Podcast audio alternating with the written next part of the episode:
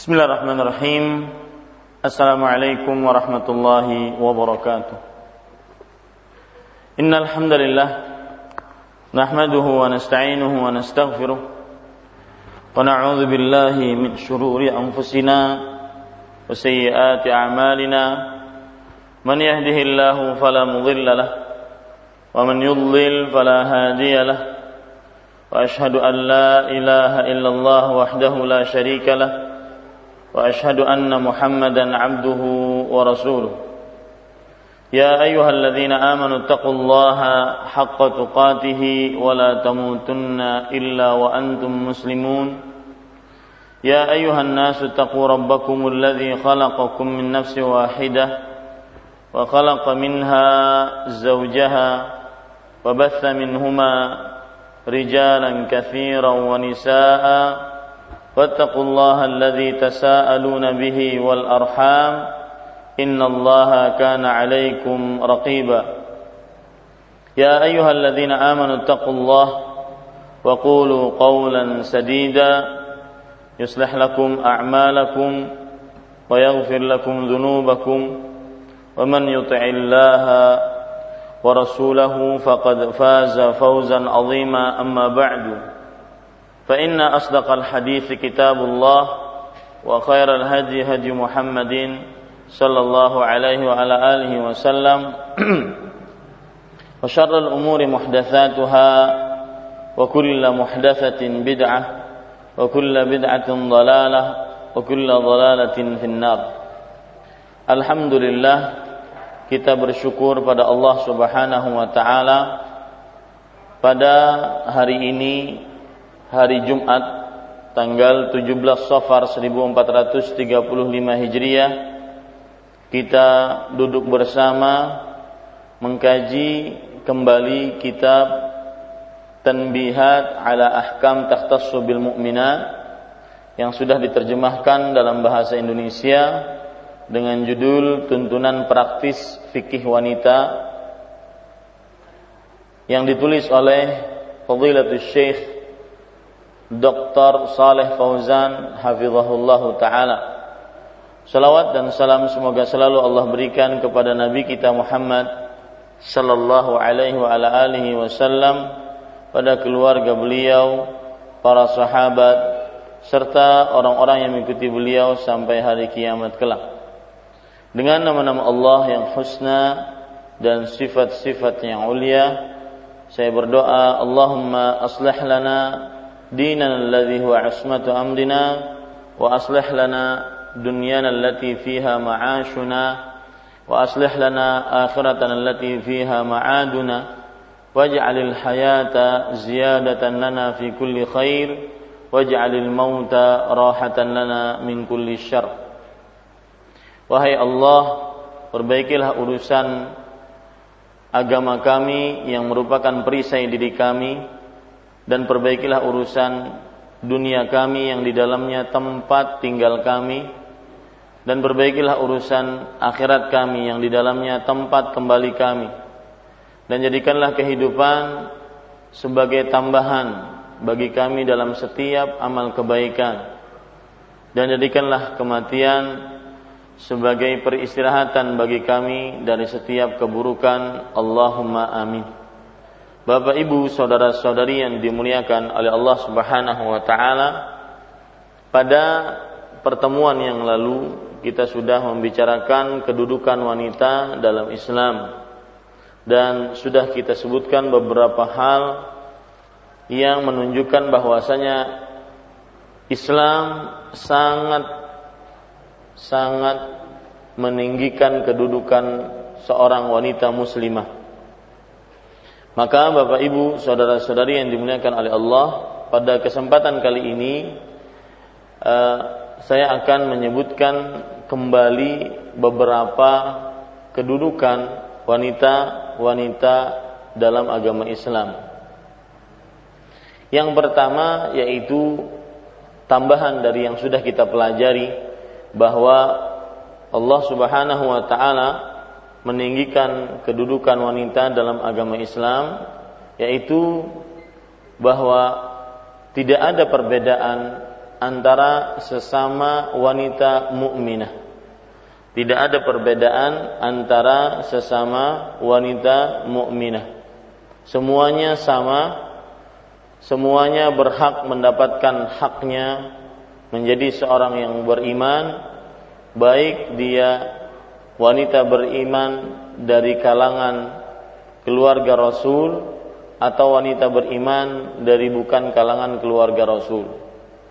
Seperti misalkan hadis yang menunjukkan atau dalil yang menunjukkan akan hal ini adalah sebuah hadis yang diriwayatkan oleh Imam Bukhari an Abi Hurairah radhiyallahu anhu qala Abu Hurairah radhiyallahu anhu berkata qala Rasulullah sallallahu alaihi wasallam hina anzalallahu azza wa jalla wa anzir ashiratakal aqrabin.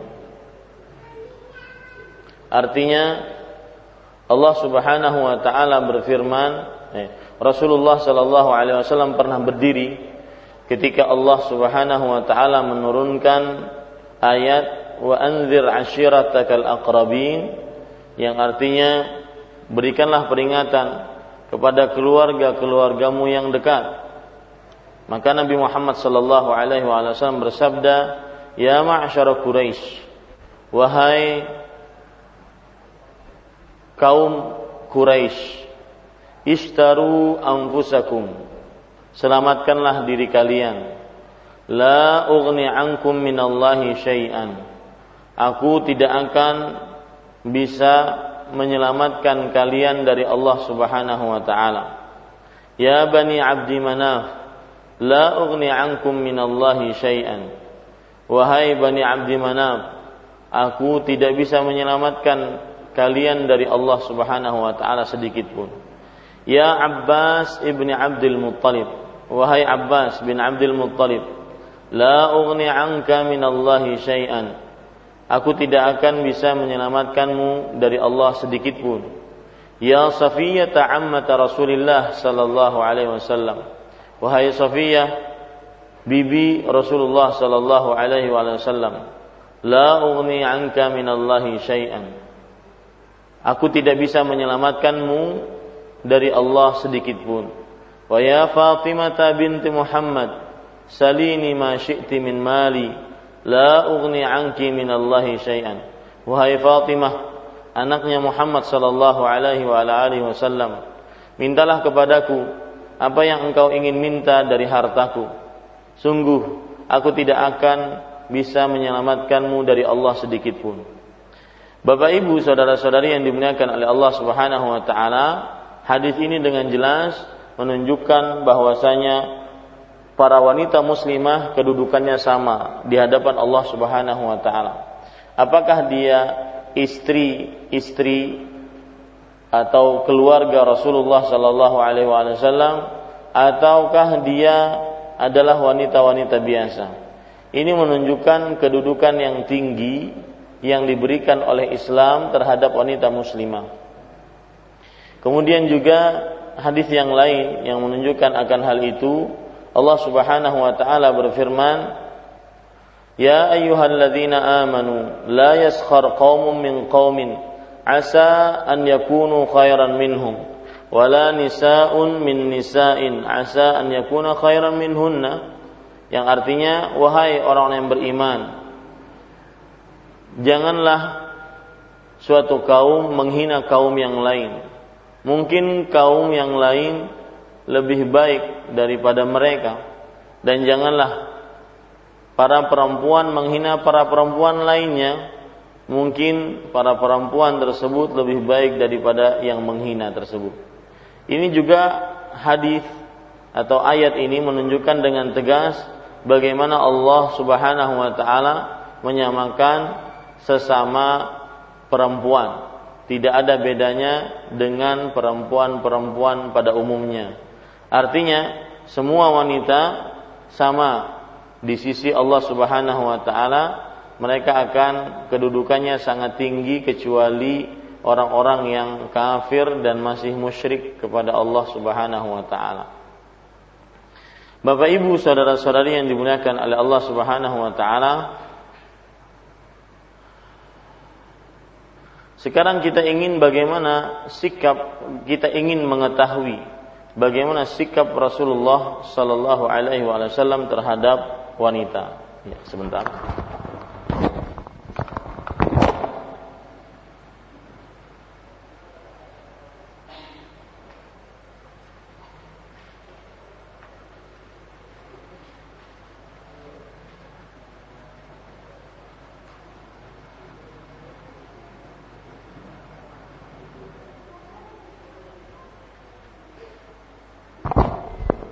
Ya, kita lanjutkan. Sekarang kita ingin mengetahui sikap Rasulullah Sallallahu Alaihi Wasallam terhadap para perempuan. Perhatikan hadis-hadis yang akan saya bacakan sekarang, yaitu hadis yang diriwayatkan oleh Sa'ad bin Abi Waqqas radhiyallahu anhu beliau berkata istadzana Umaru ala Nabi sallallahu alaihi wasallam Sa'ad bin Abi Waqqas bercerita bahwa Umar bin Khattab radhiyallahu anhu pernah meminta izin kepada Rasulullah sallallahu alaihi wasallam untuk memasuki rumah beliau.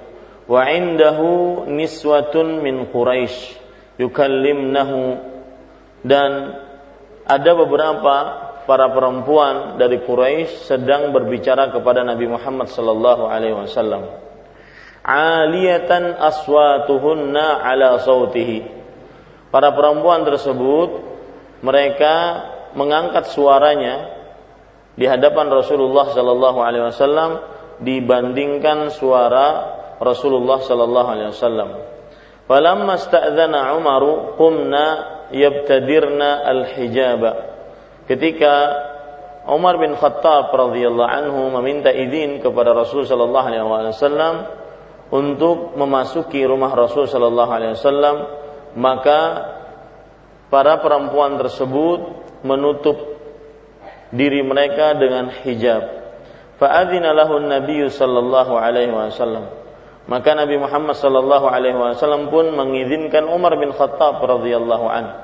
Padakhala Umar wan Nabi yadhhak. Ketika Umar bin Khattab radhiyallahu anhu masuk ke dalam rumah Nabi Muhammad sallallahu alaihi wasallam sedang tertawa. Faqala Umar, adhakallahu sinnak. Maka Umar bin Khattab radhiyallahu anhu mengatakan kepada Rasul sallallahu alaihi wasallam yang sedang tertawa, semoga Allah Subhanahu wa taala membuatmu selalu gembira. Bi abi wa ummi. Demi bapakku dan demi ibuku. Kemudian Nabi Muhammad sallallahu alaihi wasallam menjelaskan kenapa beliau tertawa. Ajibtu min haula'i illati kunna indi. Falamma sami'na sautaka ibtadarna al-hijaba. Aku sangat merasa heran dengan para perempuan-para perempuan yang ada bersamaku tadi.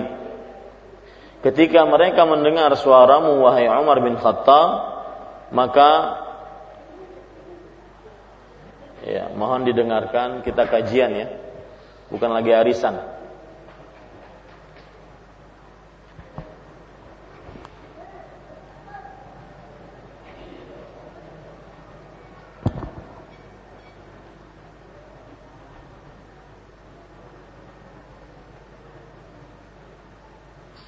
Sudah ya?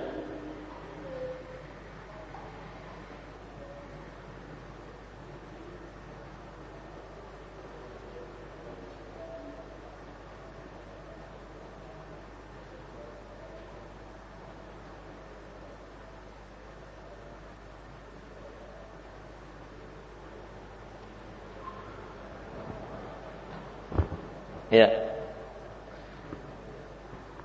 Ibu-ibu saudari-saudari yang dimuliakan oleh Allah Subhanahu wa taala, kita sekarang menjelaskan bagaimana kedudukan wanita muslimah di hadapan Rasul sallallahu alaihi wasallam.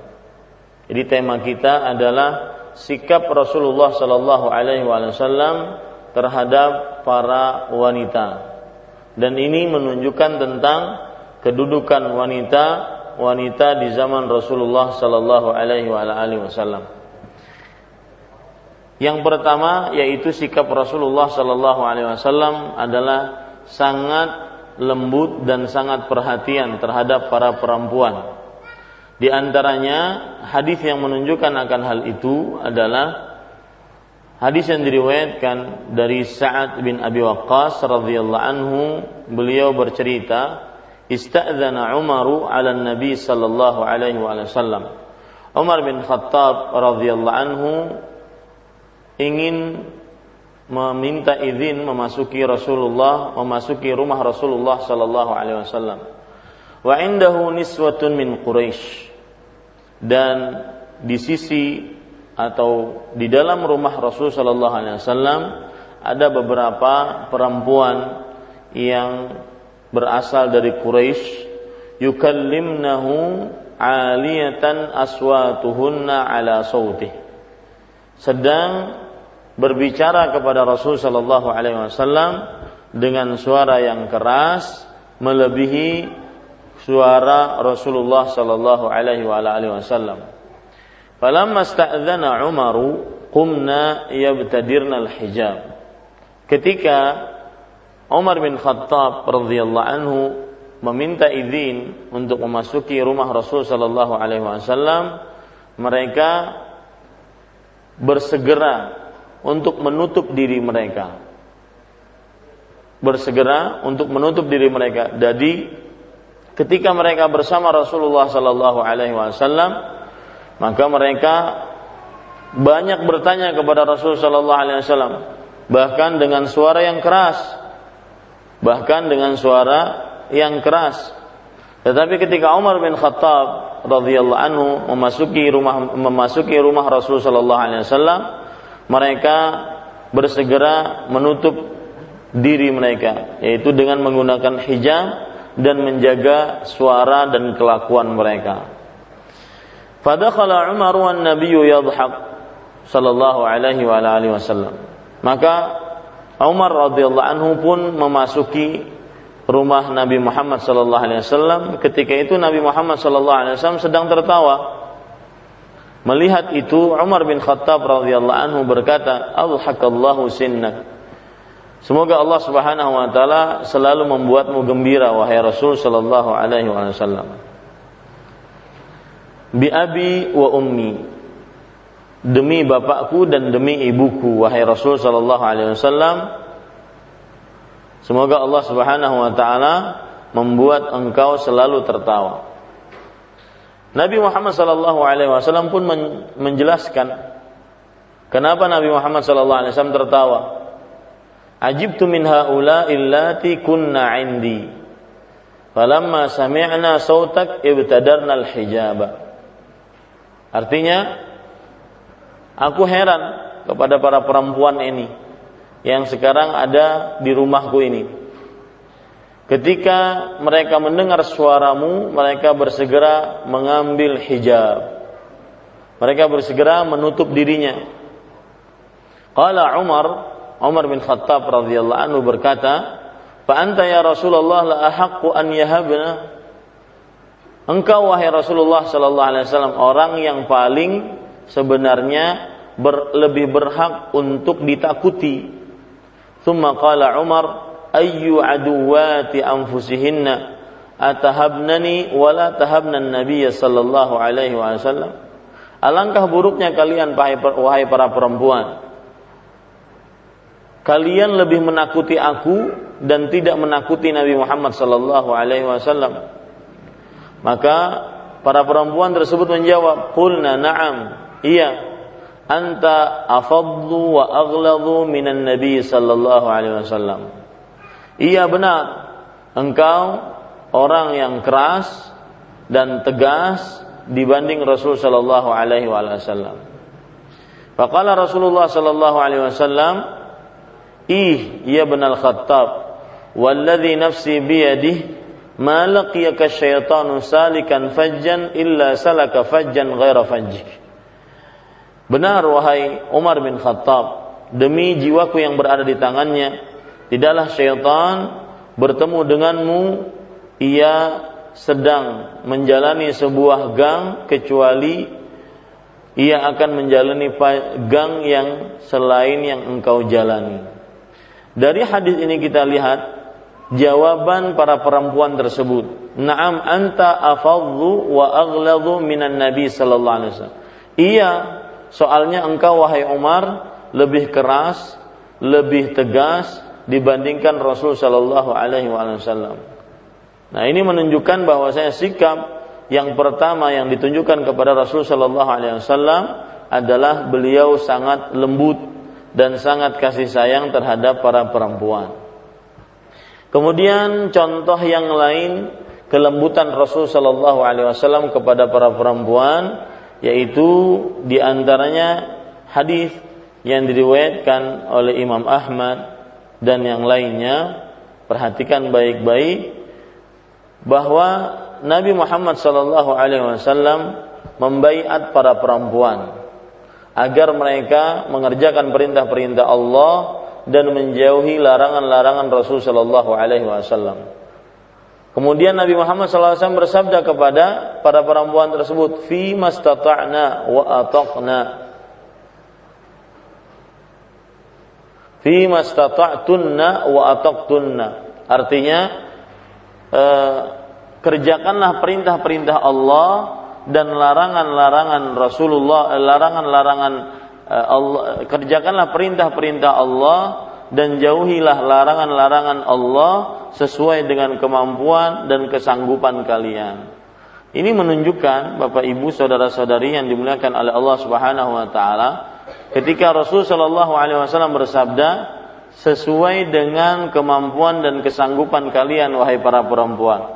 Ini menunjukkan kasih sayang dan kelembutan yang dilakukan yang eh, yang diberikan oleh Rasul Shallallahu Alaihi Wasallam kepada para perempuan.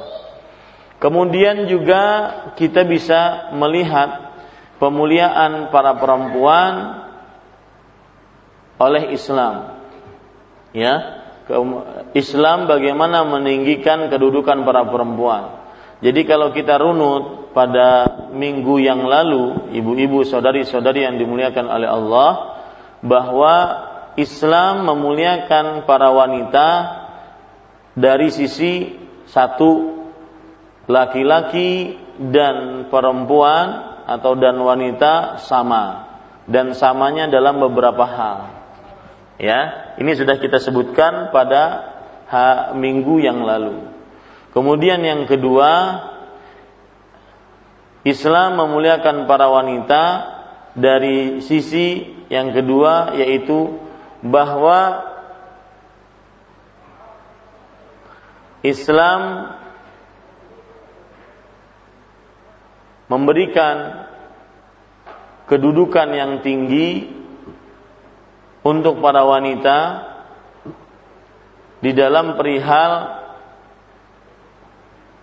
seorang wanita muslimah mendapatkan hak sebagaimana seorang lelaki mendapatkan hak. Ya, seorang wanita muslimah mendapatkan hak sebagaimana seorang lelaki mendapatkan hak. Ini minggu yang lalu kita bicarakan. Kemudian juga yang sekarang barusan kita bicarakan bahwasanya termasuk pemuliaan Islam terhadap para wanita adalah sikap Rasulullah Shallallahu Alaihi Wasallam terhadap para perempuan, yaitu bersikap lembut, bersikap kasih sayang, dan sangat sangat rahmat terhadap perempuan. Dan contohnya seperti yang sudah kita sebutkan tadi. Kemudian juga Bapak Ibu saudara ibu-ibu saudari-saudari yang dimuliakan oleh Allah Subhanahu wa taala yang keempat atau yang selanjutnya, Islam memuliakan perempuan dari sisi bahwa ketika peperangan diharamkan untuk membunuh para perempuan, para wanita. Ketika peperangan diharamkan untuk membunuh para para wanita. Jadi kalau saya ingin tulis, perhatikan baik-baik. Islam memuliakan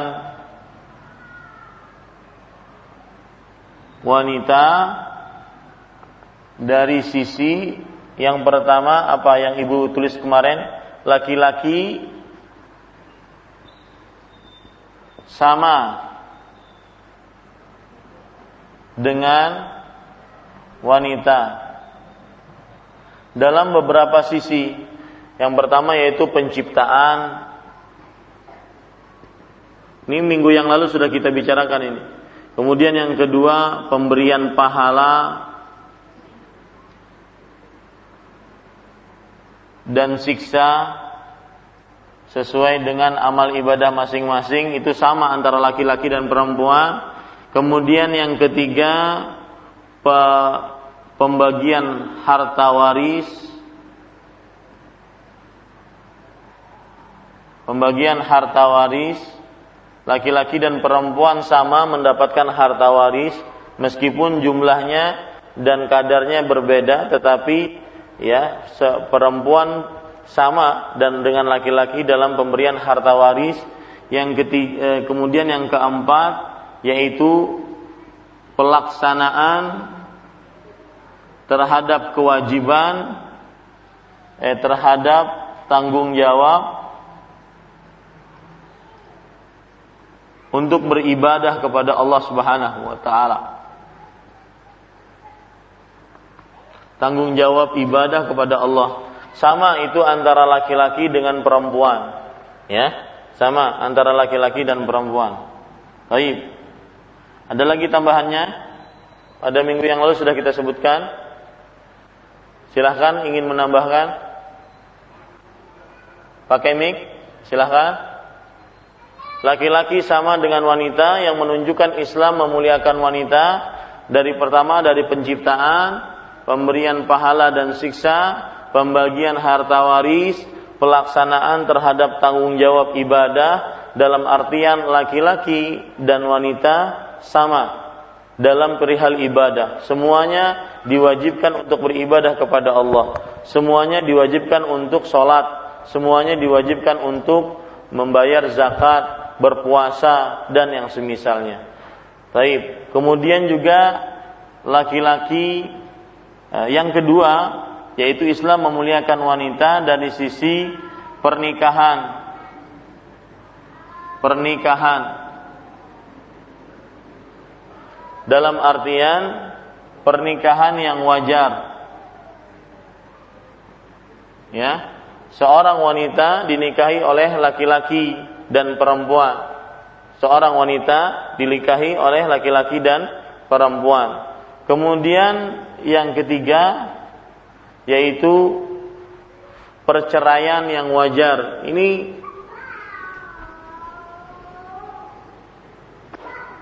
adalah bentuk-bentuk pemuliaan Islam terhadap wanita. Islam memuliakan wanita dari dilihat dari sisi pernikahan yang wajar tidak seperti di zaman Arab jahiliyah yang mana pernikahan mereka sangat-sangat tidak wajar. Seorang lelaki boleh memiliki lebih dari empat perempuan, lebih dari empat istri, bahkan seratus. Dan dan juga e, dalam perihal perceraian, perceraiannya tidak wajar, yaitu seorang perempuan tidak dinikahi, eh, tidak ditalak, tidak juga dinafkahi. Jadi mereka tergantung. Nah, di dalam Islam semuanya wajar, pernikahan yang wajar, perceraian yang wajar. Kemudian yang keempat yang barusan kita bicarakan yaitu sikap Nabi. Sikap Nabi Muhammad sallallahu alaihi wasallam terhadap para perempuan ya. Sikap Nabi Muhammad sallallahu alaihi wasallam terhadap para perempuan yaitu Rasulullah sallallahu alaihi wasallam mempunyai sikap sangat lembut, sangat eh, kasih sayang terhadap para perempuan. Di antaranya cerita tadi bahwa Umar bin Khattab ketika bertamu kepada Rasul sallallahu alaihi wasallam dan di situ ada para perempuan, maka mereka langsung menutup diri, mereka langsung berhijab ya artinya menutup diri di, dari Umar bin Khattab. Suara yang asalnya keras-keras di hadapan Rasul Shallallahu Alaihi Wasallam mereka jadi turunkan. Kemudian Umar bin Khattab bertanya, Alangkah buruknya kalian wahai para perempuan, kalian lebih takut kepadaku dibandingkan kepada Nabi Muhammad sallallahu alaihi wasallam. Maka para perempuan tersebut pun akhirnya jujur bahwasanya, "Naam, iya. Engkau lebih keras, lebih uh, lebih kasar dibandingkan Nabi Muhammad sallallahu alaihi wasallam," kata perempuan tersebut. Nah, ini termasuk Berarti sikap Rasul Shallallahu Alaihi Wasallam terhadap para perempuan lembut, kemudian penuh kasih sayang, penuh ke e, keramahan. Nah, ini Islam memuliakan wanita dari sisi itu. Kemudian yang kelima yaitu Islam memuliakan wanita dari sisi bahwasanya e, wanita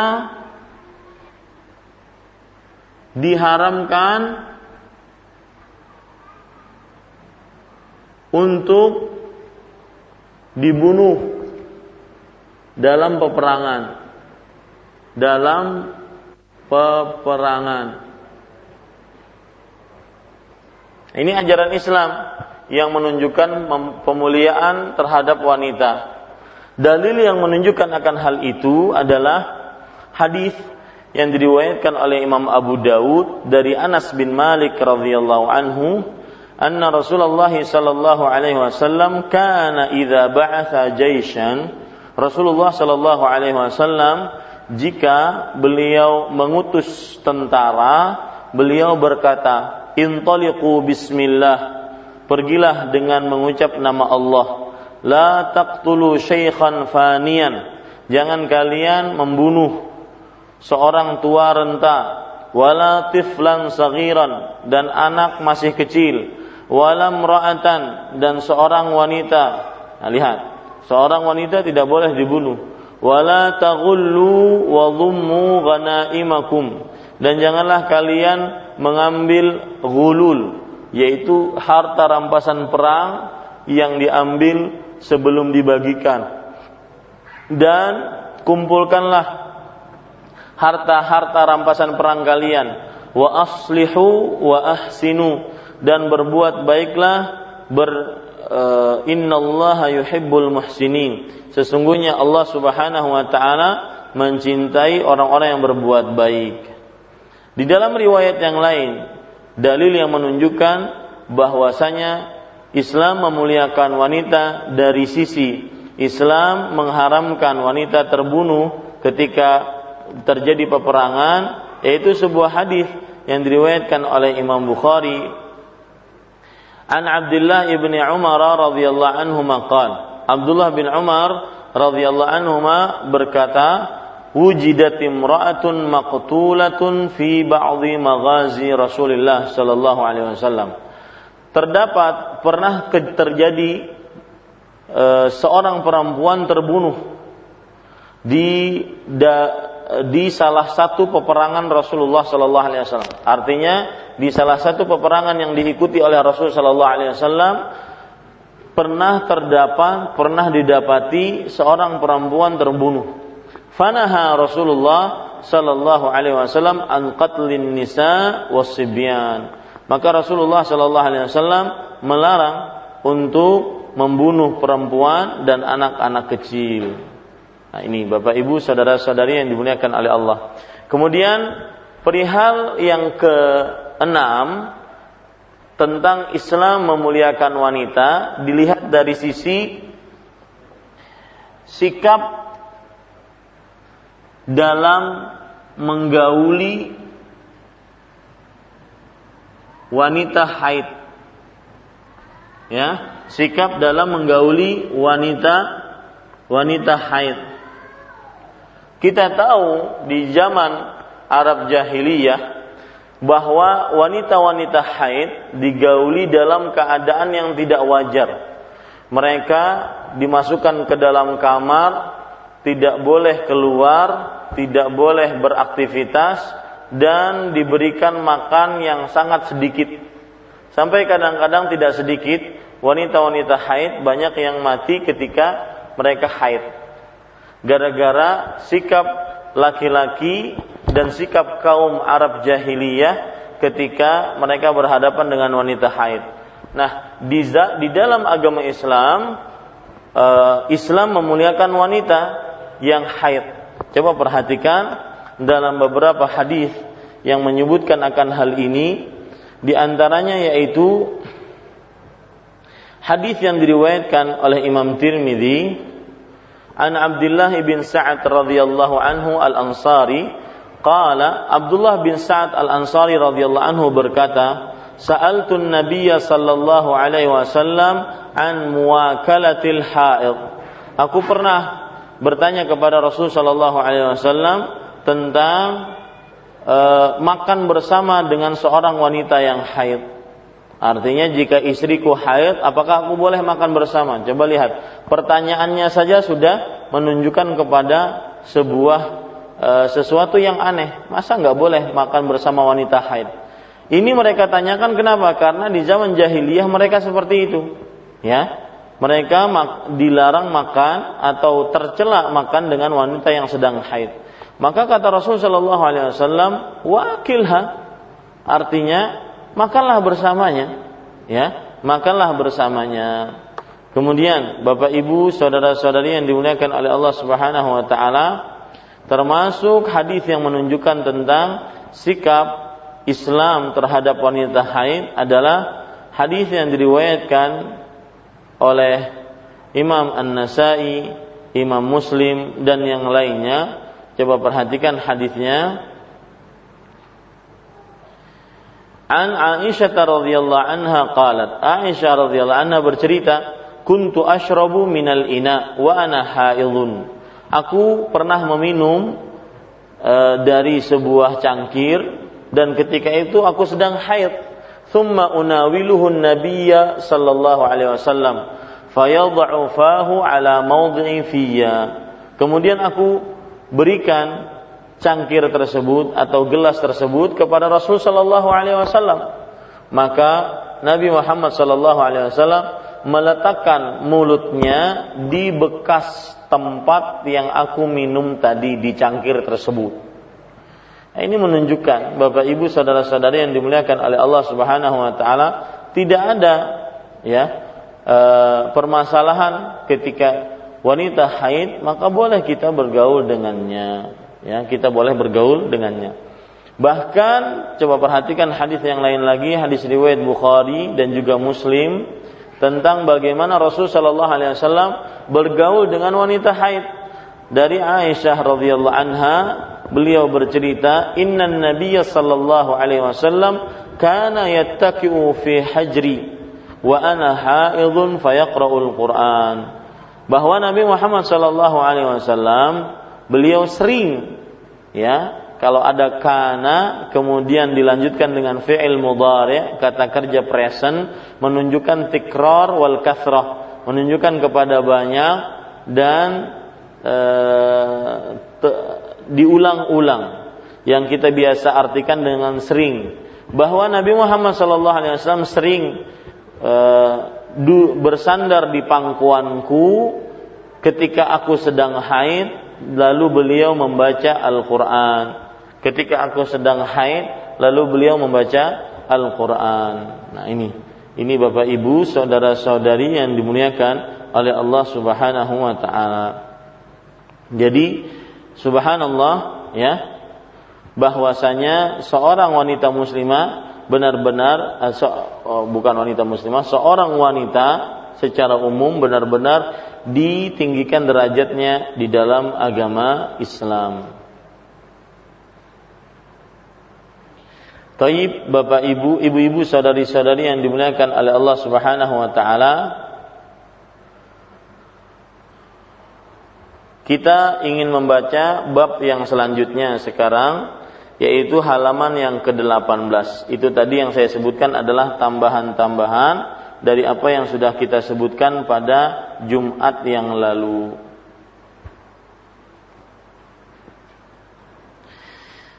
Tam, eh, halaman ke-18 nomor 3 musuh-musuh Islam dan kelompok mereka dewasa ini menghendaki penghapusan kemuliaan wanita dan hak-haknya. Apa yang ingin disampaikan oleh Syekh Saleh bin Abdullah Al-Fauzan hafizahullah taala di dalam nomor ketiga ini beliau ingin menyampaikan kepada kita bahwasanya salah satu target operasi musuh-musuh Islam dari orang-orang kafir, kaum Yahudi, Nasrani dan orang-orang musyrik serta orang-orang Islam yang munafik. Mereka itu ingin ingin sekali menjadikan wanita ya yang asalnya sudah dimuliakan oleh Islam terenggut kembali kemuliaannya, direndahkan kembali dan juga hak-hak wanita tidak diberikan. Jadi salah satu target operasi iblis yang mana ini didukung akhirnya oleh uh, orang-orang kafir, musuh-musuh Islam, yaitu hendak merendahkan kaum wanita. Nah itu ingat baik-baik, ibu-ibu, saudari-saudari. Makanya saya sering katakan bahwasanya tidak ada sesuatu yang paling berharga bagi seorang wanita muslimah setelah agamanya melainkan kesuciannya. Tidak ada seorang, eh, tidak ada sesuatu yang paling berharga bagi wanita muslimah setelah kesuciannya e, setelah agamanya melainkan kesuciannya. Ini ibu-ibu saudari-saudari. Kita baca apa yang disebutkan oleh penulis musuh-musuh Islam bahkan musuh kemanusiaan yang terdiri dari orang-orang kafir, orang-orang munafik. Nah, seperti yang saya katakan tadi, orang-orang kafir dan orang-orang munafik. Orang-orang munafik yaitu orang-orang yang mengaku Islam tetapi mereka ingin menghancurkan kemuliaan wanita muslimah. Dan orang-orang yang di dalam hati mereka terdapat penyakit. Ini juga yang sebagaimana yang disebutkan oleh Allah Subhanahu wa taala dalam Al-Qur'an fala takhdha'na bil qaul fayatma'a alladhi fi qalbihi marad. Ya Allah Subhanahu wa taala berfirman di dalam Al-Qur'an di dalam surat Al-Ahzab ayat 32 Ya nisa an-nabi lastunna ka ahadin minan nisa ini taqaitunna. Wahai istri-istri Nabi, kalian tidak seperti e, wanita biasa jika kalian bertakwa. Fala takhdha'na fil qaul bil qaul. Janganlah kalian melemah lembuhkan perkataan. Fayatma'a alladhi fi qalbihi marad. Maka orang-orang yang di dalam hatinya ada penyakit tamak dan rakus akan hal itu. Nah, ini yang disebutkan oleh Syekh, ya. Orang-orang yang di dalam hati mereka terdapat penyakit, pada waktu sekarang ini mereka merasa geram terhadap sesuatu yang telah dicapai oleh para wanita muslimah berupa kemuliaan, harga diri, perlindungan yang diberikan oleh Islam. Salah satu bentuk perlindungan yang diberikan oleh Islam yaitu Allah Subhanahu wa taala mewajibkan hijab bagi wanita muslimah. Ini perlindungan yang sangat kuat. Makanya saya sering mengatakan perlindungan wanita muslimah yang sangat kuat adalah rumahnya. Karena itu adalah hijab yang terkuat bagi mereka. Kalau sudah sering keluar rumah, sering bertemu dengan laki-laki yang bukan mahramnya, maka ini lambat laun akan berkurang e, perlindungan dia untuk dirinya sendiri, ya dikarenakan musuh-musuh Islam tersebut menghendaki wanita dijadikan sebagai alat penghancur dan jerat untuk memburu orang-orang yang imannya lemah dan orang-orang yang bergelimang dosa agar mereka dapat memuaskan hawa nafsu mereka yang selalu berkobar. Salah satu sebab kenapa perempuan ya e, merupakan target operasi iblis dan juga musuh-musuh Islam karena dengan perempuan maka banyak orang-orang dari kaum muslim terutama yang imannya lemah mereka itu tergoda dengan para perempuan. Dan ini adalah langkah-langkah syaitan ya. Ini adalah langkah syaitan. Allah Subhanahu wa taala berfirman di dalam Al-Qur'an Ya ayyuhalladzina amanu la tattabi'u khutuwati syaitan wa man yattabi' khutuwati syaitan fa innahu ya'muru bil fahsya'i wal munkar Ya, perhatikan. Wahai orang-orang yang beriman, janganlah kalian ikuti langkah-langkah syaitan. Nah ini, ya. Kenapa seorang eh, seorang perempuan menjadi target operasi musuh-musuh Islam, target operasinya iblis karena mereka yang akan bisa mengajak laki-laki untuk melakukan langkah-langkah syaitan. Makanya Allah berpesan, "Ya ayyuhalladzina amanu la tattabi'u khutuwati syaitan." Wahai orang yang perempuan, wahai orang yang beriman, janganlah kalian mengikuti langkah-langkah syaitan. Dan barang waman yattabi' khutuwati syaitan fa innahu yamuru bil fahsya'i wal munkar. Barang siapa yang mengikuti langkah-langkah syaitan, maka sesungguhnya dia memerintahkan kepada perbuatan yang keji dan mungkar. Ya. Jadi sudah kita ketahui sekarang kenapa musuh Islam sangat gemar agar para perempuan muslimah membuka auratnya.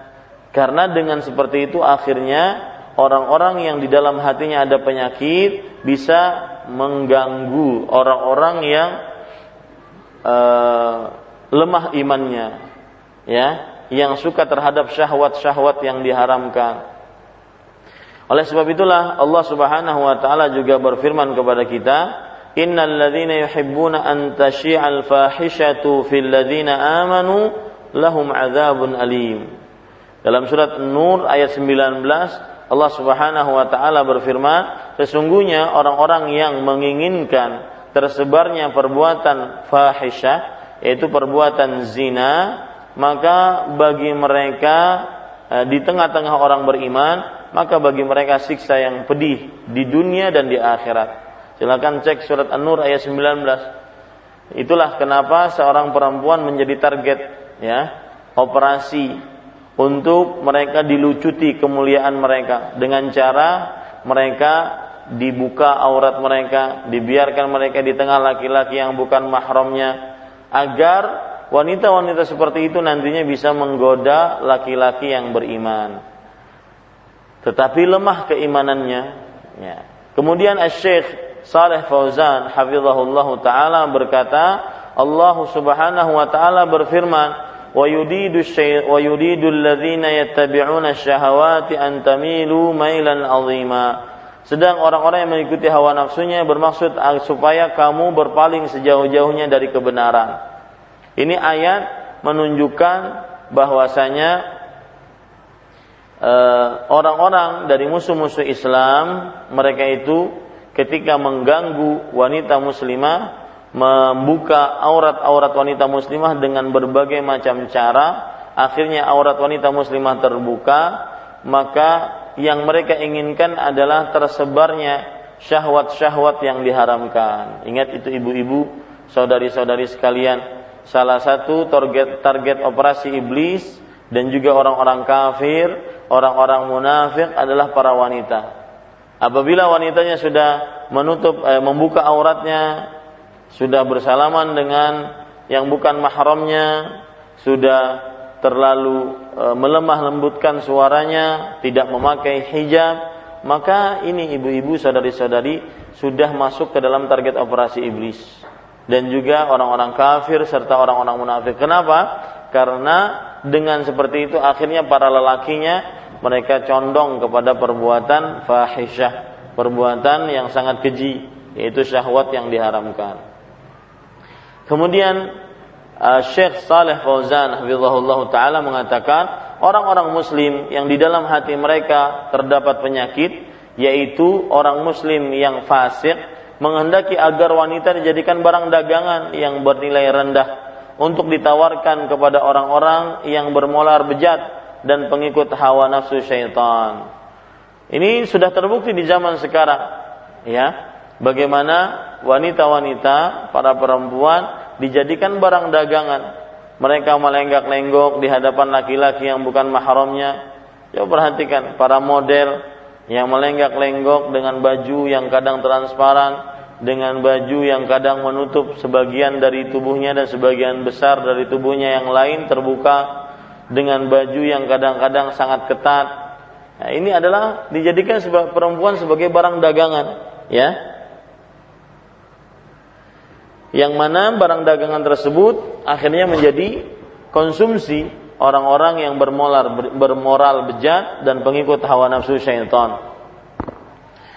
Uh, contoh yang lain yang sangat mudah yaitu uh, di zaman sekarang orang-orang musuh-musuh Islam, sebagian besar mereka dari rencana mereka sudah berhasil anak-anak yang masih dihangat di bawah umur, yang kadang belum mencapai 15 tahun, dan para perempuan mereka kadang-kadang sudah pandai untuk berdandan, sudah pandai untuk menari, berjoget, berdansa, ya, dengan e, memperlihatkan lekukan-lekukan tubuhnya. Dan ini sangat ironi, sangat menyedihkan sekali. Ibu-ibu, saudari-saudari yang dimuliakan oleh Allah. Karena mereka berarti sudah masuk ke dalam Eh, komoditi orang-orang yang bermo orang-orang kafir agar moralnya orang-orang muslim uh, ikut buruk dengan adanya wanita tersebut.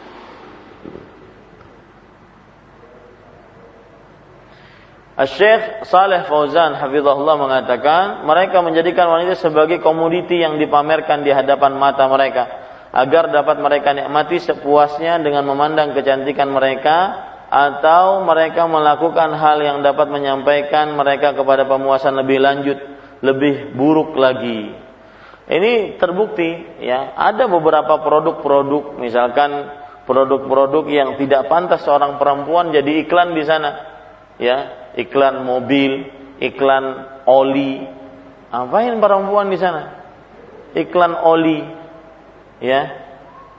Kemudian juga sampul-sampul majalah cover-cover mereka jadi e, modelnya.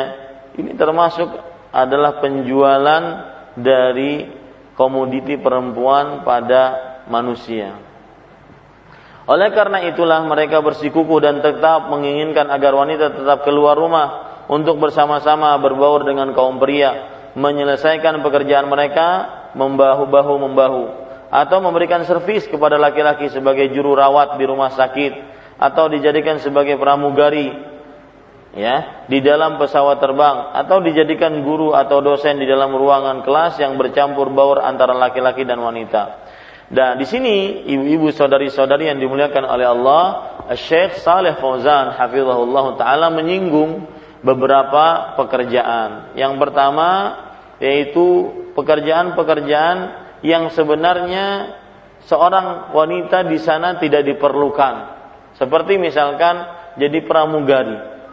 Padahal kalau seandainya la qaddarallah dengan takdir Allah terjadi sesuatu, maka yang paling kuat untuk menolong para eh, para orang-orang yang naik pesawat tersebut adalah para lelaki mengangkat barang, ya menurunkan barang, memasukkan barang ke kabin, ya kemudian e, memasukkan barang ke bagasi. Ini semuanya adalah pekerjaan para lelaki.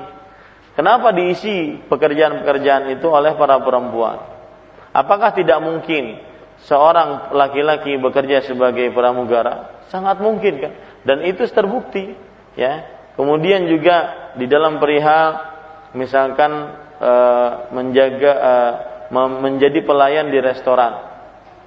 Yang paling kuat mengangkat piring, ya, mengangkat uh, makanan-makanan adalah para lelaki. Dan subhanallah terbukti dalam beberapa kasus di beberapa rumah makan pekerjanya yang lelaki itu lebih tanggap dan juga lebih cepat dan lebih kuat untuk menyediakan makanan. Karena para perempuan adalah ditakdirkan oleh Allah sangat lemah, lebih lemah dibandingkan para lelaki. Nah, ini Bapak Ibu, saudara-saudari yang dimuliakan oleh Allah. Bagaimana musuh-musuh Islam menjadikan pekerjaan-pekerjaan tersebut akhirnya membuat mereka keluar rumah. Seperti yang saya katakan tadi, benteng yang terkuat bagi wanita muslimah adalah rumahnya. Hijab yang terkuat bagi wanita muslimah untuk menjaga kesuciannya adalah rumahnya. Kalau sudah saling keluar rumah, ya eh, jangankan menjaga kesucian, menjaga agar menjalankan kewajiban-kewajibannya sebagai istri, sebagai anak-anak, eh, sebagai eh, ibu dari anak-anak eh, suami tersebut, menjaga rumah, menjaga anak-anaknya, ini sudah tidak terpenuhi. Ya, belum lagi nanti menjadi bahan bahan dagangan bagi orang-orang kafir ataupun orang-orang yang bermoral bejat di dalam hatinya. Di sini Syekh menyebutkan tentang guru dan dosen misalkan. Ya. dan Syekh tidak mencela guru dan dosen dari para perempuan. Bukan berarti tercela, tidak boleh bukan, tetapi ketika dia bekerja, maka diusahakan di tempat pekerjaan yang tidak ada ikhtilaf, percampuran antara laki dan perempuan yang tidak batasi yang tidak dibatasi dengan pembatasan. Ya, itulah yang disebut dengan ikhtilat. Syekh Hafizahullah Ta'ala kemudian mengatakan atau dijadikan sebagai aktris bintang film baik di layar kaca maupun di panggung atau sebagai penyanyi, penyiar untuk siaran-siaran yang bermacam-macam ragamnya dan sebagai utusan yang memiliki daya pikat dengan suaranya yang merdu, parasnya yang menarik. Nah, ini juga termasuk sebenarnya adalah langkah-langkah musuh-musuh Islam dan yang paling pertama langkah syaitan agar menjatuhkan kemuliaan para wanita muslimah. Kemudian majalah-majalah porno yang tidak bermoral, menjadikan wanita wanita muda yang menarik dan yang membuka tubuhnya sebagai modal untuk melariskan majalahnya dan memperjula memperluas e, pemasarannya. Ya cover-cover majalah di e, diisi oleh foto-foto perempuan cover-cover majalah dewasa kadang-kadang diisi oleh para perempuan yang cuma memakai pakaian dalam saja. Ini agar laris. Jadi secara tidak langsung sebenarnya perempuan adalah sebagai barang dagangan. Ya barang dagangan jika mereka tidak menjaga aurat mereka. Wallahu alam. Kemudian eh, kemudian uh, Syekh Saleh Fauzan hafizahullah melanjutkan perusahaan perdagangan dan pabrik-pabrik yang memproduksi bermacam-macam barang pun melakukan cara tersebut untuk memajukan dagangan mereka dan memasarkan hasil produksinya untuk menarik minat pembeli dengan adanya sebab-sebab perlakuan yang salah tersebut di atas itulah membuat wanita kehilangan fungsi kewanitaannya yang sebenarnya di mana ia harus berada di rumah. Nah, lihat. Itu yang saya katakan tadi, ya. Berada di mana? Di rumah. Bukankah Allah Subhanahu wa taala berfirman, "Wa qarna fi buyutikunna" ya. Dan hendaknya kalian wahai para wanita berdiam di rumah-rumah kalian, ya wala tabarrajna tabarrujal jahiliyatil ula. Dan janganlah kalian berdandan sebagaimana wanita-wanita jahiliyah generasi pertama berdandan. Di dalam surat Al-Ahzab ayat 33 ini Allah menyebutkan kepada istri-istri Nabi dan itu juga kepada seluruh wanita muslimah agar mereka senantiasa suka berdiam diri di rumah. Ya jangan suka kelayapan. Karena sebagian ada perempuan yang katanya kakinya gatal kalau tidak pergi ke pasar. Ya. Atau e, sukanya keluar rumah. Ini termasuk hal yang masuk dalam target operasi iblis yaitu akhirnya dengan keluar rumah tersebut mereka melakukan hal-hal yang bisa mengurangi e, kedudukan wanita itu sebenarnya.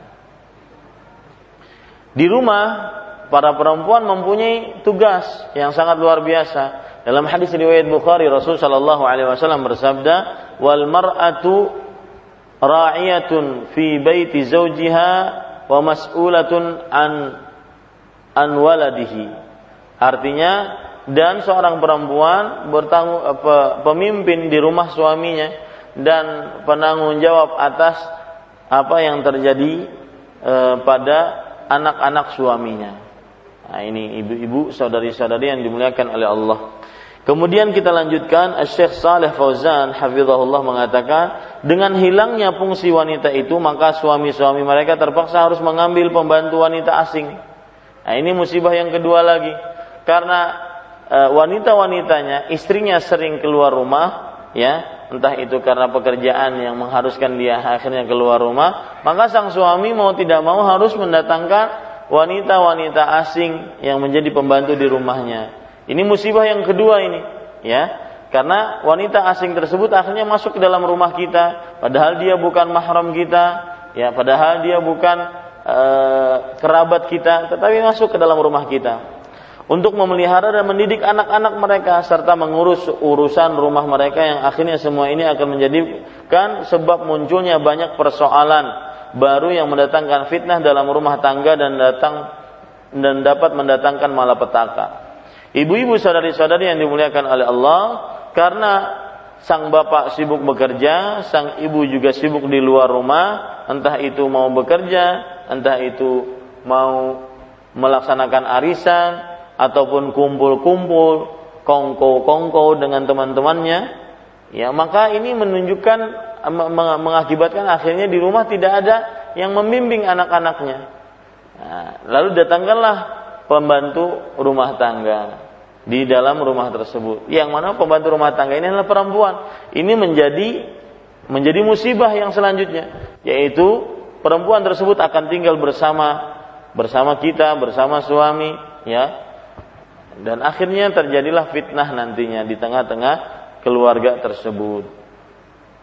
Kami tidak melarang wanita untuk bekerja di luar rumah apabila ada pertimbangan yang cermat sebagai berikut. Nah, perhatikan. Sekarang Syekh Saleh Fauzan hafizahullah taala menyebutkan syarat-syarat wanita boleh bekerja di luar rumah. Yang pertama, ia membutuhkan pekerjaan ini atau masyarakat membutuhkannya untuk mengerjakannya karena tidak ada laki-laki yang dapat mengerjakannya.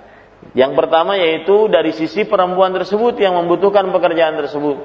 Karena dengan pekerjaan ini seluruh kebutuhan dan keperluan dari rumah tangganya terpenuhi. Misalkan seorang perempuan yang dia itu e, ditinggal mati oleh suaminya atau ditinggal cerai oleh suaminya, padahal dia punya anak lima masih kecil-kecil semua, maka bapak, ya, ibu-ibu, saudari-saudari yang dimuliakan oleh Allah, jika dia membutuhkan pekerjaan tersebut atau kebalikannya masyarakat sekitar membutuhkannya karena tidak ada perempuan yang eh, tidak ada laki-laki yang melakukannya. Maka ini diperbolehkan. Ini syarat yang pertama. Yang kedua pekerjaan itu dikerjakan setelah ia menyelesaikan pekerjaan pentingnya di rumahnya. Pekerjaan penting di rumahnya. Jadi ini yang disebut dengan skala prioritas bu batasan yang yang mana yang lebih diutamakan ya batasan yang mana yang lebih diutamakan. Boleh perempuan bekerja di luar rumah asalkan yang wajibnya sudah dikerjakan, yaitu yang wajibnya adalah mengurus rumah suaminya dan anak-anak suaminya. Ya, ini ibu-ibu, saudari-saudari yang dimuliakan oleh Allah Subhanahu wa taala. Yang ketiga, pekerjaannya itu berada di lingkungan wanita, seperti mengajar wanita, mengobati atau merawat wanita dan hendaknya terpisah dari laki-laki. Ya, ini syarat yang ketiga yaitu tidak boleh ikhtilaf tercampurnya laki-laki dan perempuan dalam satu ruangan tanpa ada pembatas di antara mereka. Nah, ini tidak diperbolehkan. Kalau seandainya ada pekerjaan seperti itu, maka wanita tidak boleh bekerja di sana. Tetapi jika pekerjaannya bisa menjadikan wanita ada tempat tersendiri, perempuan ada tempat tersendiri, maka pada saat itu dia berarti terjaga dari fitnah dan godaan. Yang keempat, demikian pula tidak ada larangan, bahkan wajib atas wanita untuk mempelajari urusan agamanya dan tidak ada larangan wanita mengetahui dari urusan-urusan agamanya yang ia butuhkan dan hendaknya pengajarannya itu berada di lingkungan wanita. Jadi ibu-ibu saudari-saudari yang dimuliakan oleh Allah Subhanahu wa taala, Yang keempat yang menjadi syarat bagi wanita untuk bisa bekerja di luar rumah adalah bahwa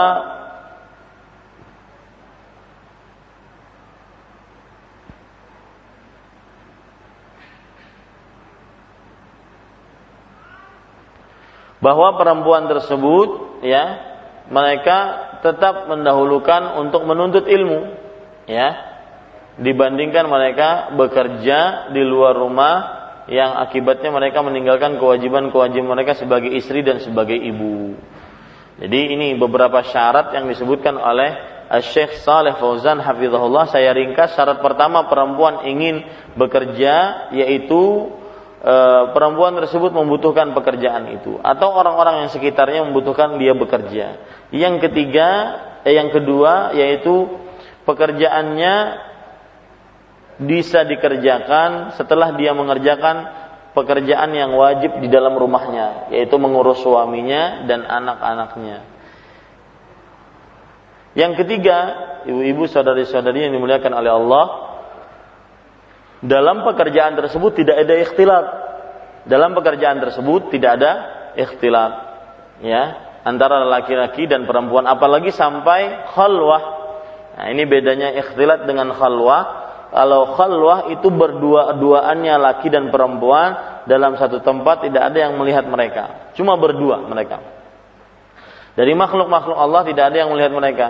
Nah, sedangkan yang namanya ikhtilat adalah lelaki-lelaki berkumpul dengan perempuan-perempuan. Ya, itu namanya ikhtilat, ya. Nah, itu kalau syarat yang ketiga wanita boleh bekerja, tidak boleh ada ikhtilat di tempat pekerjaannya. Kemudian juga syarat yang keempat adalah boleh dia bekerja asalkan dia sudah menuntut ilmu. Ya, boleh dia bekerja asalkan dia sudah menuntut ilmu. Kemudian Syekh Saleh Fauzan hafizahullah mengatakan dan ia dibolehkan menghadiri pelajaran yang diadakan di masjid dan semacamnya dengan syarat terhindar dari dan terpisah dari kaum pria. Di bawah cahaya Islam pada masa-masa permulaan kaum wanita selalu bekerja, belajar dan menghadiri masjid-masjid yang ada di dalamnya majelis-majelis ilmu. Ya ini, ibu-ibu saudari-saudari, alhamdulillah bab yang pertama sudah kita selesaikan yaitu hukum-hukum yang umum yang berkaitan dengan kedudukan wanita dalam Islam. Insyaallah taala kita akan masuk kepada bab yang kedua minggu yang akan datang atau Jumat pekan depan. Wallahu a'lam wa sallallahu ala nabiyina rabbil alamin. Nah, silahkan jika ada yang ingin bertanya.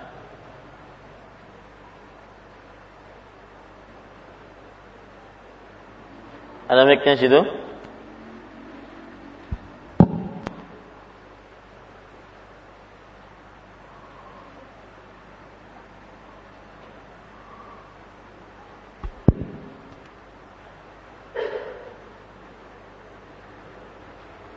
Ya, silakan.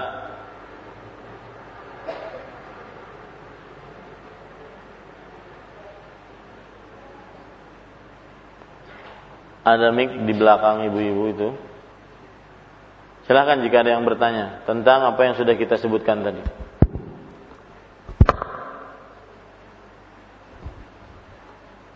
Dari Gemah Madinah ada pertanyaan? Ya. Silahkan Bu.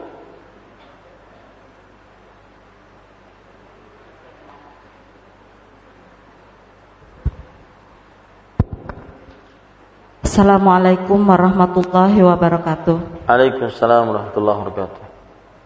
Uh, Ustadz ini mungkin di luar materi. Silakan. Uh, saya pernah uh, membaca uh, bahwa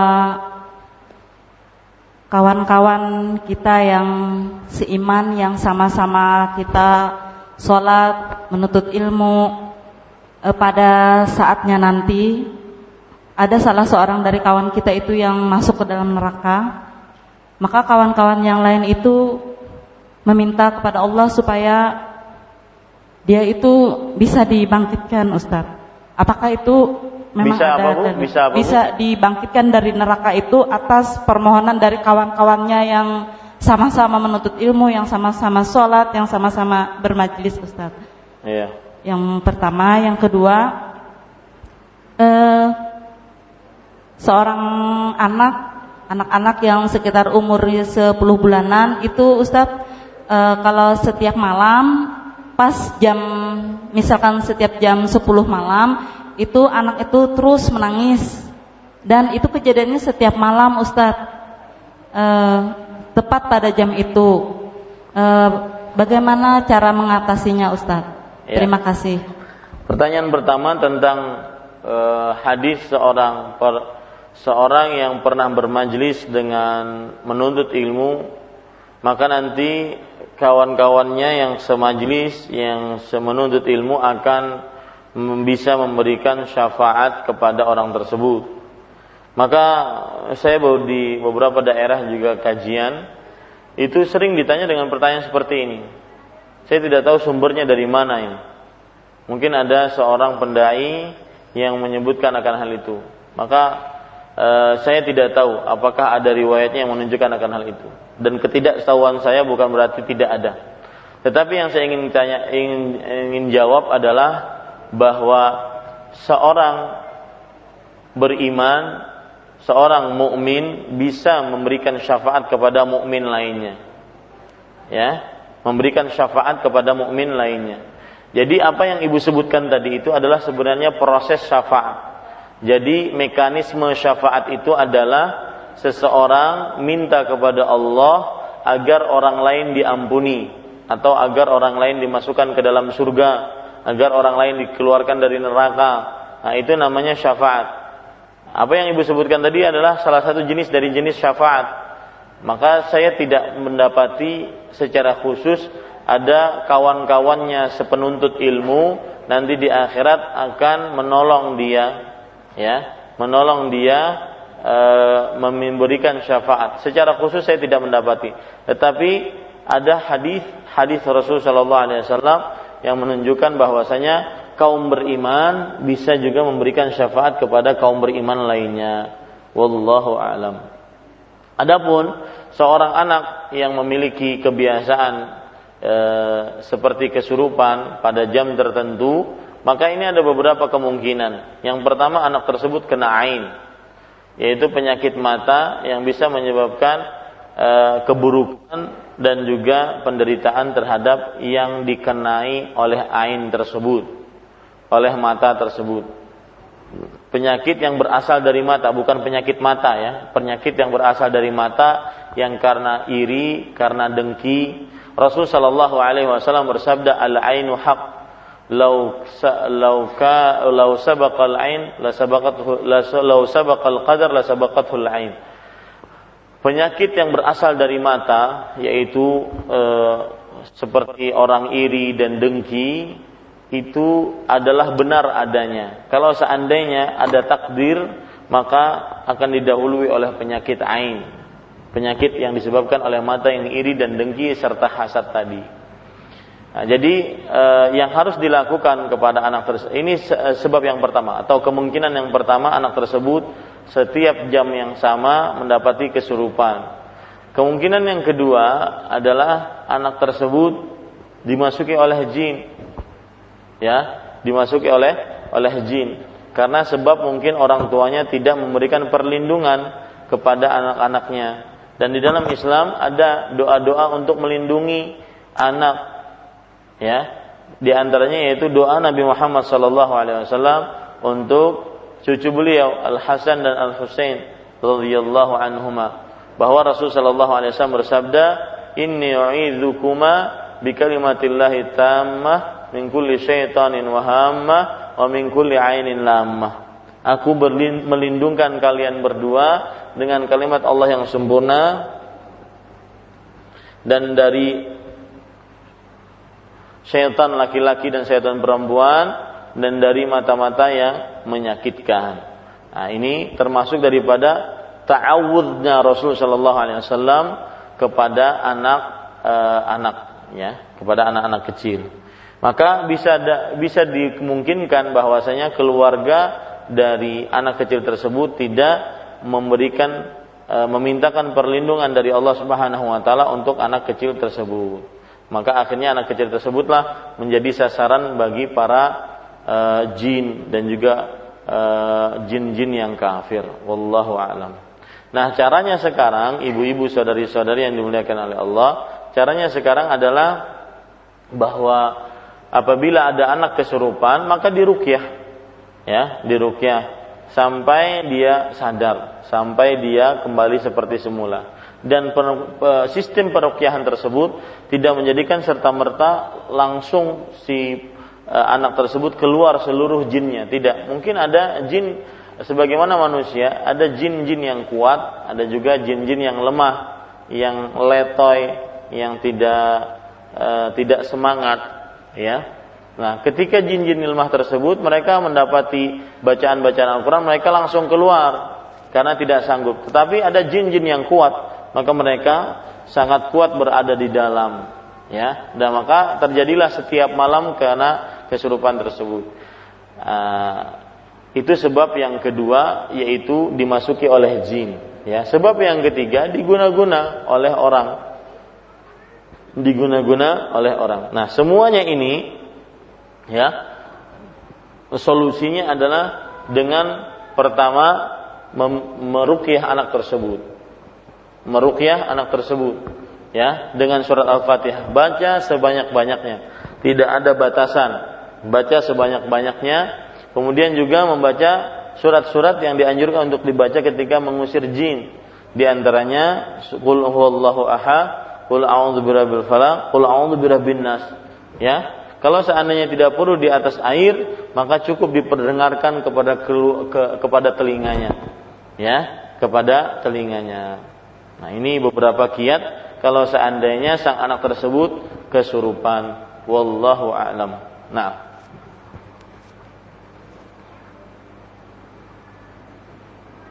Silakan.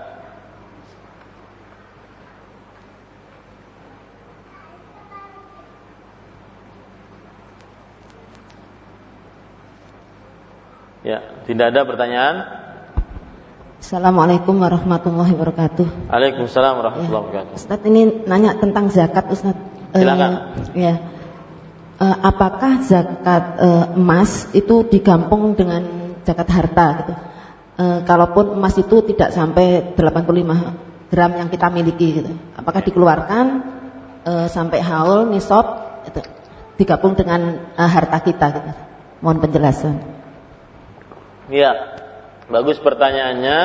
Kalau ada seorang mempunyai emas sebesar 40 gram, kemudian dia mempunyai perak sebesar 200 gram, dan dia mempunyai uang sebesar 30 juta, maka cara penghitungan zakatnya adalah dia akumulasikan seluruh uang, seluruh perak eh, saya ulangi, dia akumulasikan antara uang plus seluruh eh, perak yang dia miliki plus seluruh emas yang dia miliki kurangi hutang sama dengan harta yang dia miliki.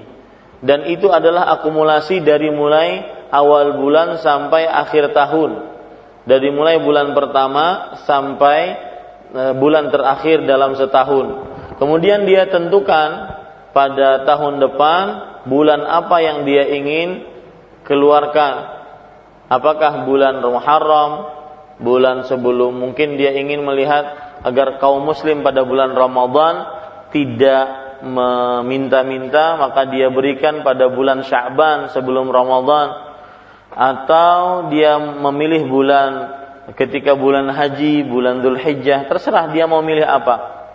Yang jelas, apabila tahun depan dari akumulasi uang plus perak plus emas kurangi hutang tadi masih mencapai satu nisab, maka kemudian melalui satu haul, maka dia harus mengeluarkannya sebanyak dua setengah persen. Jadi uangnya di, dan emas serta peraknya digabungkan ya. Digabungkan. Nah cara penggabungannya bagaimana? Uang sudah jelas. Kemudian emasnya kita tanyakan pada hari yang kita ingin keluarkan zakat pada itu kita tanyakan kepada pedagang emas satu gramnya berapa? Nah, maka kemudian kita kalikan dengan jumlah uh, emas gram kita apa berapa gram yang kita miliki dari emas kali dengan harga pada hari itu. Ya, begitu juga perak. Ya, kita kalikan dengan harga perak pada itu sejumlah perak yang kita miliki. Nah, akumulasi dari uang, kemudian dari uang emas dan kemudian dari uang perak tadi sama dengan adalah e, harta kita. Kemudian kurangi hutang. Kemudian kalau seandainya itu hal itu sampai nisab dan melalui satu haul maka keluarkan dua setengah persennya yaitu seperempat puluhnya. Wallahu alam. Ya. uh, Afan Ustadz uh, seandainya kalau sampai haul lagi uh, emas kita ini tidak bertambah misalnya tetap 40 gram.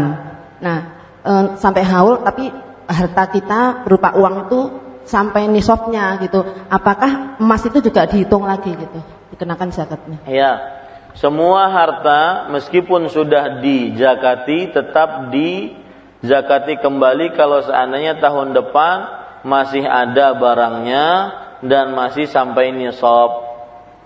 Ya, bukan berarti harta apa pun itu, entah itu emas, perak atau uang, kalau seandainya sudah dizakati, maka ya bukan berarti tidak tidak dizakati setelah itu tidak, tetapi setiap harta yang kita memilikinya dan dia sampai nisab kemudian melalui satu haul maka setiap tahunnya kita harus mengeluarkan seperempat puluhnya Meskipun tahun yang lalu kita sudah menzakati emas tersebut. Ya. Wallahu a'lam. Karena Rasul sallallahu alaihi wasallam bersabda, "La zakata fi malin hatta yahula alaihi al-haul." Tidak ada zakat pada sebuah harta sampai berlalu satu haul darinya. Satu haul di sini satu tahun dan ketika Rasul sallallahu alaihi wasallam bersabda, tidak ada zakat pada suatu harta Maksudnya apabila ada harta tersebut berarti ada zakatnya. tahun ini sudah kita keluarkan zakat pada emas peraknya. Kemudian tahun depan emas peraknya masih ada, ya, tidak berkurang, bahkan uangnya bertambah, maka tetap diakumulasikan peraknya berapa plus emasnya berapa gram, kemudian plus uang saat ini. Sama dengan uang kita seluruhnya kurangi hutang, kemudian keluarkan seperempat puluhnya. Wallahu a'lam. Nah, silahkan yang lain. Dan kalau tidak salah, saya tidak salah ingat bahwa uh, pengamalan tentang zakat yaitu emas yang sudah dizakati dan perak yang sudah dizakati tidak ada zakatnya kembali pada tahun depannya maka ini adalah pengamalan atau ilmunya atau kebiasaannya orang-orang Syiah Rafidhah. Ya, orang-orang apa? Syiah Rafidhah. Wallahu a'lam. Naam, silakan. Assalamualaikum Ustaz. Waalaikumsalam warahmatullahi wabarakatuh. Saya ingin bertanya, apakah pekerjaan saya ini uh, salah? Saya kan seorang uh, tenaga kesehatan uh, yang bekerja melayani masyarakat atau pasien-pasien laki-laki dan perempuan. Saya di uh, menyediakan uh, obat-obatan itu di dalam ruangan, sedang saya melayani pasien itu pakai kaca yang terang untuk supaya bisa uh, menjelaskan kepada pasien-pasien cara pemakaian obat. Uh, iya laki-laki perempuan apakah pekerjaan ini uh, salah atau bagaimana? Iya. Terima kasih. Assalamualaikum. Waalaikumsalam warahmatullahi wabarakatuh. Selama tidak ada perkumpulan dalam satu ruangan, maka itu bukan ikhtilaf. Ya, yang namanya ikhtilat itu adalah perkumpulan laki-laki dengan perempuan yang tanpa batas. Nah, itu dia. Tapi kalau seandainya ibu misalkan bekerja di tempat yang ibu sebutkan tadi di tempat e, kesehatan yang itu e, kacanya adalah kaca yang yang bening kemudian menyebabkan akhirnya ibu seakan-akan e, tidak ada batasan antara laki-laki yang berada di ruangan lain tersebut atau di luar dari apotek tersebut atau dari puskesmas tersebut maka ini sebenarnya tidak mengapa karena ibu dibatasi dengan sebuah ruangan dan mereka dibatasi dengan ruangan lainnya. Meskipun terkadang kacanya uh, adalah kaca yang yang uh, bening. Pengalaman saya ibu-ibu saudari-saudari sekalian adalah bahwa seluruhnya harus ditutup. Dan itu bisa terjadi di negara Arab Saudi ya ketika seorang perempuan mereka dipekerjakan di bagian resepsionis dan otomatis mereka menerima pasien lelaki dan pasien perempuan. Maka cara mereka ini mungkin bisa dicontoh ya, bukan sebagai cara satu-satunya, tapi cara mereka lihat mereka mengkondisikan. Ini yang kita ingin contoh. Kalau seandainya terjadi sesuatu, kondisikanlah. Jangan kita kalah dengan kondisi dan situasi. Kita kondisikan yang sesuai dengan sunnah. Lihat, kalau seandainya pasiennya perempuan, maka langsung masuk ke dalam kamar ya untuk berkumpul dengan para petugas-petugas perempuan di sana sesama perempuan. Tetapi ketika pasiennya laki-laki, maka ada counter khusus yang semuanya tertutup kecuali hanya bisa mengucapkan eh, apa namanya mengucapkan assalamualaikum kemudian saya si fulan saya ingin berobat ke dokter si fulan. Ini kartu saya. Masukkan ke dalam eh, ke dalam lobang seperti box seperti itu masukkan. Nanti si perempuannya akan mengambilkan data pasiennya. Kemudian Eh, nah pada saat itu laki-laki dan perempuan tidak mengapa berbicara, tapi pada pada pada tabirnya, ya. Saya tidak pernah melihat wanita tersebut wanita eh, mukanya.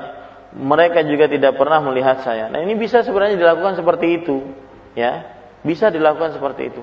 Atau cara yang lain yaitu dengan cara pembagian ah, di sana ada loket untuk perempuan dan di sana ada loket untuk laki-laki.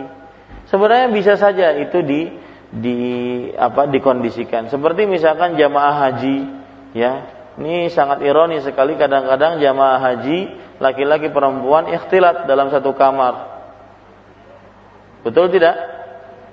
Nah, ini ini eh, sebenarnya bisa dikondisikan. Buktinya banyak laki-laki dan perempuan yang mereka membiasakan tidak sekamar dengan uh, tidak tidak bercampur. Sebenarnya bisa saja itu sesuai dengan kondisi ya kita kondisikan bagaimana tidak agar tidak terjadi ikhtilaf wallahu alam. Nah silakan.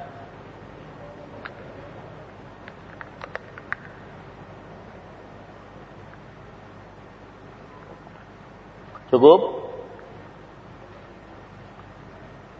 Ada yang lain? Assalamualaikum. Waalaikumsalam warahmatullahi wabarakatuh. Masalah rukyah tadi Pak, apakah sama rukyah secara langsung dengan kita mendengarkan di mungkin kaset atau rekaman? Ya, uh, kalau rukyah lebih baik dilakukan secara langsung, ya, secara langsung, langsung, langsung tersebut maksudnya adalah ada orang yang merukyahnya. Baik misalkan, misalkan saya merukyah ibu, ya, saya akan berada di balik tabir dan suara saja saya saja yang sampai ke ibu. Ini tidak mengapa. Adapun rukyah dengan rekaman maka ini e, e, tidak dianjurkan seperti itu, ya. Yang yang di yang mer, yang yang disyariatkan adalah harus ada yang merukyah secara langsung. Secara langsung di situ artinya ada yang merukyah hadir di situ Meskipun kalau saya merukyah perempuan biasanya saya tidak akan berhadapan langsung dengan perempuan tersebut. Karena nanti bisa timbul menjadi godaan bagi saya atau pribadi, ya terutama kalau seandainya wanita-wanitanya masih muda, kadang-kadang kalau kesurupan eh, membuka auratnya, maka ini nggak jadi ngerukyah nantinya. Ya, saya yang dirukyah nantinya. Nah, Biasa yang saya lakukan adalah saya akan duduk di luar kamar, kemudian e, wanita tersebut di samping pintu dan saya akan merukyahnya. Dan itu akan ada tabir, ya, tabir. Kemudian asalkan suara saya sampai dan itu sudah sudah terbukti mujarab. Beberapa kali saya lakukan, alhamdulillah. Yang penting suaranya sampai dengan izin Allah, ya. Orang yang dirukyah tersebut e, sembuh, ya Asalkan suaranya sampai. Kalau mereka di Arab Saudi biasanya mereka menggunakan mic. Ya, menggunakan mic. Jadi e, ada suara sampai ke sana. Ya, ada suara apa? Sampai ke sana. Dan syekhnya langsung membaca secara langsung bukan rekaman. Jadi saya tidak mengetahui ada syariatnya kalau dengan rekaman ya. Wallahu a'lam. Nah. Silahkan yang lain. Cukup? Ya, kita cukupkan dengan kafaratul majlis. Subhanakallahumma bihamdika asyhadu an la ilaha illa anta astaghfiruka wa atubu ilaik. Ingat ibu-ibu saudari-saudari sekalian, minggu depan fikih wanita, hukum-hukum yang berkaitan dengan merias diri. Siapa yang ingin tahu hukum merias diri perempuan dari mulai ujung rambut sampai ujung kaki, maka mohon bisa menghadiri kajian dan juga mengajak wanita uh, kaum muslimah lainnya. Kita cukupkan dengan kafaratul majlis. Subhanakallah bihamdika asyhadu an la ilaha illa anta astaghfiruka wa atubu ilaik. Sallallahu nabiyana Muhammad walhamdulillahi rabbil alamin. Wassalamualaikum warahmatullahi wabarakatuh. Afwan Ustaz, uh, malam ini apa ada uh, bahasa Arab? Ada, ada, ada. Oh, iya. Ada. Uh, kemudian ada pengumuman ibu-ibu saudari-saudari sekalian ada perubahan jadwal yaitu yang pertama hari Jumat biasa jam 10 pagi itu ada kajian fikih doa dan zikir. Maka ini kita rubah waktunya jadi hari Sabtu setiap selesai subuh. Setiap Sabtu selesai subuh. Ya kita rubah waktunya. Kemudian hari Rabu ada perubahan jadwal juga yang biasanya sirah nabawiyah setiap selesai, setiap sholat, sholat asar kita rubah menjadi uh, setelah sholat maghrib. Ya setelah sholat maghrib. Adapun kitab tauhidnya yang biasanya habis maghrib hari Rabu maka kita rubah menjadi uh, hari Ahad pagi setiap selesai sholat subuh jadi Sabtu Ahad itu ibu-ibu yang mungkin setiap harinya tidak bisa ikut kajian karena Sabtu Ahad itu libur, maka monggo silahkan hadir. Kita bisa e, belajar rutin ya dengan tanpa kita me, apa namanya me, e, meninggalkan kerutinan kita untuk belajar. Jadi hari Ahad pagi setiap selesai sholat subuh kitab tauhid ya wallahu alam. Itu saja perubahan jadwalnya